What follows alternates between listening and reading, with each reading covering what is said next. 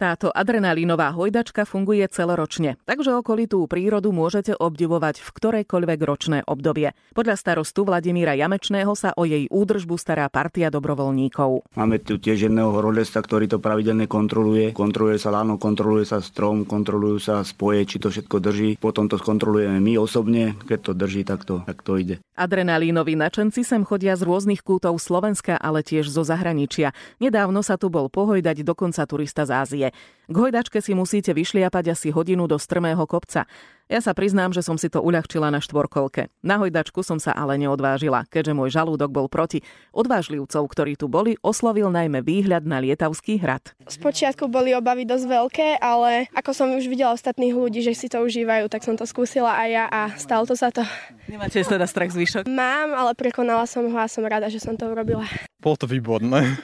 Prvýkrát ste boli na hojdačke? Na takéto vysoké áno. Ste mali problém s výškou? Ani nie, problém bol trošku zoskočiť, keďže je to taký desnejší terén. Ale náš pocit taký super, hej? Je super, a hlavne výhľad je krásny, na, minimálne na ten hrad. Super, Čo sa ti na tom najviac páčilo? ten výhľad asi. Z Lietavskej Svinnej sa k hojdačke dostanete po zelenej turistickej značke. Rovnako dlho trvá cesta aj z rajeckých teplíc. A ako a komu vôbec napadlo zavesiť hojdačku na strom na takomto mieste? Jednoducho, chlapi sa nudili. Pár mesiacov dozadu však hrozil koniec tejto atrakcie. Ľudia tu totiž po sebe nechávali neporiadok. Podobných hojdačiek bolo na Slovensku viac, no takmer všetky sú už zrušené práve kvôli neporiadnym turistom.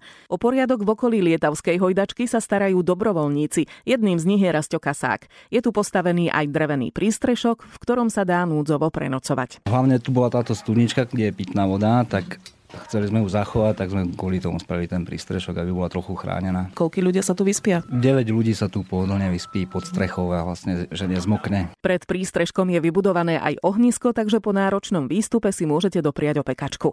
So starostom znovu sadáme na štvorkolku a mierime na Lietavský hrad. Privítal nás Ľubomír Chobot zo Združenia na záchranu Lietavského hradu.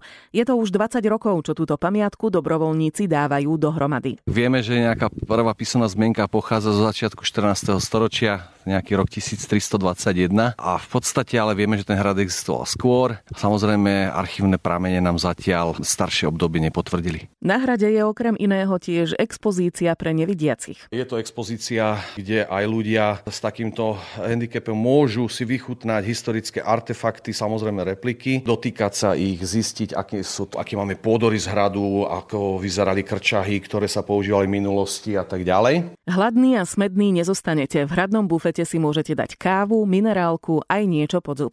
Vraciame sa späť do obce, kde ma už čaká kultúrna referentka Sonia Jamečná a pozýva ma do domu spomienok. Všetky veci sú pôvodné, až teda na tie, ktoré prišli z Ameriky, ale to zase len so svinianským človekom, ktorý tam išiel za prácou a vrátil sa naspäť. Koľko ich tu asi je tých exponátov približne? Okolo 800 až 900 exponátov. Taký najstarší exponát, ktorý tu máme, to je taká kuriozita, je to taká kamenná guľa. Tí ľudia, ktorí mi to dali, povedali, že je to závažie z hodín Lietavského hradu. Ale ja som sa dočítala, že skutočne e, v tom e, 17. a teda 18.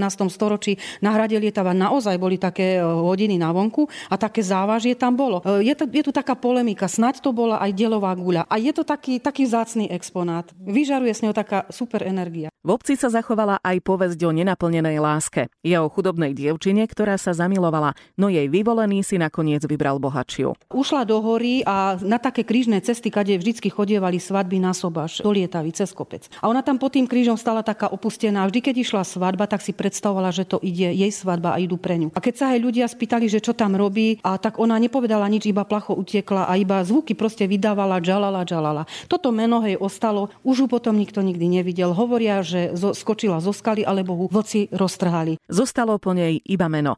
Ako mi prezradila pani Jamečná, postupne vypátrali, že táto dievčina v obci naozaj žila. Zistili aj jej meno, to ale navždy ostane tajomstvom.